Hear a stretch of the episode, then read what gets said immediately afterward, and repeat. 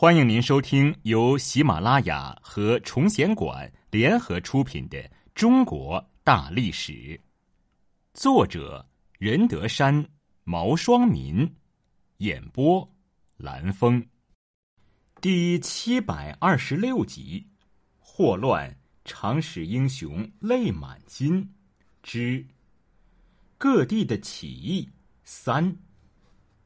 广东黄萧阳起义。正统年间（一四三六年至一四四九年），广东沿海一带社会矛盾尖锐。这一带经济虽然非常繁荣，但地缘法疏，官员多贪赃舞弊，欺压百姓。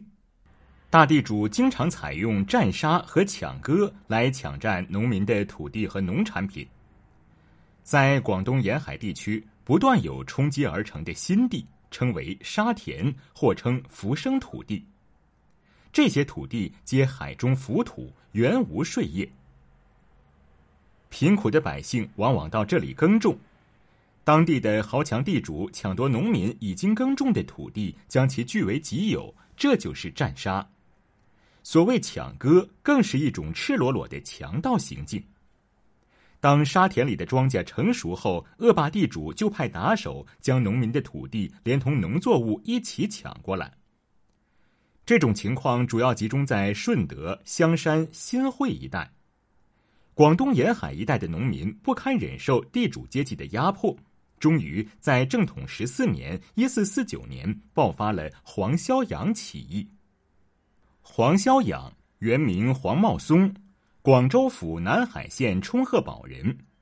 在他刚满月的时候，地方官吏到处拉壮丁服役，他父亲连夜逃走。叔叔就把黄茂松托付给表兄萧大成，黄茂松由萧家养大，改名为黄萧养。他自幼性情倔强，喜欢舞枪弄棒，好打抱不平。他为人豪爽，先后结识了许多江湖好汉，在当地颇有侠名。正统十一年（一四四六年），边境战乱频频，赋税徭役繁重。再加上南海、顺德一带洪水为患，农田欠收，但税赋依然苛重，人民生活在水深火热之中。黄萧养在走投无路的情况下，带头抗粮抗税，痛殴抢占沙田的恶霸地主，吃了一场人命官司，被捕入狱。之后，他逢大赦出狱，参与了武装走私，结识了许多江湖豪杰。当时沿海一带海禁甚严。黄萧阳以盗贤的罪名再次入狱，并被定了死罪。当时的广东地区经常有人民起来反抗地主阶级的残酷剥削，朝廷将他们称之为“山海盗”。黄萧养智计过人，想办法联络在押的山海盗，伺机越狱。正统十三年（一四四八年），在狱外同伴的接应下。黄萧养和事先串联好的难友，利用利斧砍开囚械，打开牢门，狱中的上百名众囚集体越狱。黄萧养率众攻入军械局，夺取武器，撞开东城门，登上事先停靠在河边的船只，扬帆出海。两个月后，黄萧养回乡招兵起义，得到当地百姓的热烈响应，复之者如归市。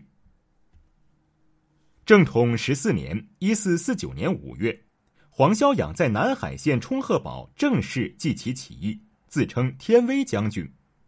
起义军一边召集人马，一边训练队伍。当地老百姓闻风归附，起义军很快就发展到上万人，并拥有了一百多艘战船。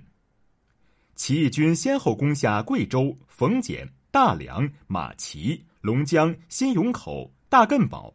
今广东佛山、顺德大良等地，并以大亘堡为根据地，开仓济民，修筑防御工事，封锁河道，储备粮草，并趁机大力发展水师。黄萧养亲自率领三百艘战船，从维永进逼广州，沿途官兵节节败退，起义军声威大振，队伍不断扩大。起义军顺利的来到广州城下，水军进军南门，陆路则进军西关，形成水陆夹击之势。广州城内的官军不敢出城迎战，一边派人向朝廷告急，一边紧闭城门，固守待援。明朝都指挥王清奉命由高州驰援广州，但船至沙角尾搁浅，起义军装扮成逃难的百姓，乘着小船，船上装着柴米油盐等物品，迎面向官军划去。起义军出其不意，冲上了王清的坐船，活捉了王清，明军全军覆没。广西总兵张安率领水军前往镇压，被起义军重重包围。张安落水而死，广州城里的官兵不敢出战，龟缩在城里。朝廷为了防止起义军混入城里，下令禁止百姓出入，以致巧采绝，这更加激起了人民的反抗。起义军的队伍很快就发展至十多万人，拥有战船一千余艘。起义军围攻广州数月之久，沙田一带的农民纷纷起来响应。扫清了广州外围一带，解除了起义军的后顾之忧。之后，黄萧养分兵攻打新会，与新会的起义军联合起来，大败官军。起义军又分兵占据南海、番禺等县，军威大振。此时，明英宗在土木堡被野先所俘，朝廷人心惶惶，局势非常混乱。黄萧养趁机在大梁建立政权。以广州城南五羊驿为行宫，建立大东国，自立为顺民天王，改年号为东阳，分封文武官员。起义军加紧改造吕公车、云梯等工程武器。广州城中的官兵登城见到起义军，十分震恐，相顾泣涕。即位不久的明代宗朱祁钰收到军报后大为震惊，命令都督同知董兴为左副总兵。调集广西、江西、南京的兵力增援广东。杨信民曾在广东任过官，有较好的官声。杨信民面对声势浩大的起义军势力，感到不能仅用武力加以镇压，还要采取安抚的方法，以孤立分化起义队伍。他一到广州就开仓赈济，并派人到起义军中诱降，还打开城门，让百姓得以自由进出。同时，又克制散发了数万份压印工具，宣称即使参加了起义军，只要拿着押印工具即可免罪，可以进城就食。起义军此时粮食不济，很多人动摇了，散归家乡，留者不满千人，叛萧阳者渐多。同时，朝廷又派都督同知董兴率大军前往镇压。黄萧养的起义军经过杨信民的招抚，战斗意志大大减弱，甚至连黄萧养本人也动摇了。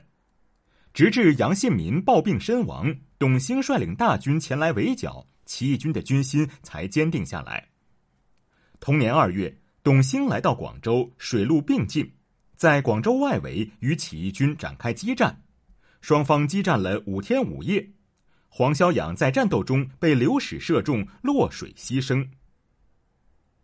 黄萧养死后，大东国瓦解，义军群龙无首，士气低落，被迫分两路撤退：一路由黄大牙率领退守三山、大艮等地，因孤立无援，很快就被明军镇压了下去；另一路由黄公庞率领，转战在钦州一带，一直坚持到成化三年（一四六七年）。至此，黄萧养起义宣告失败。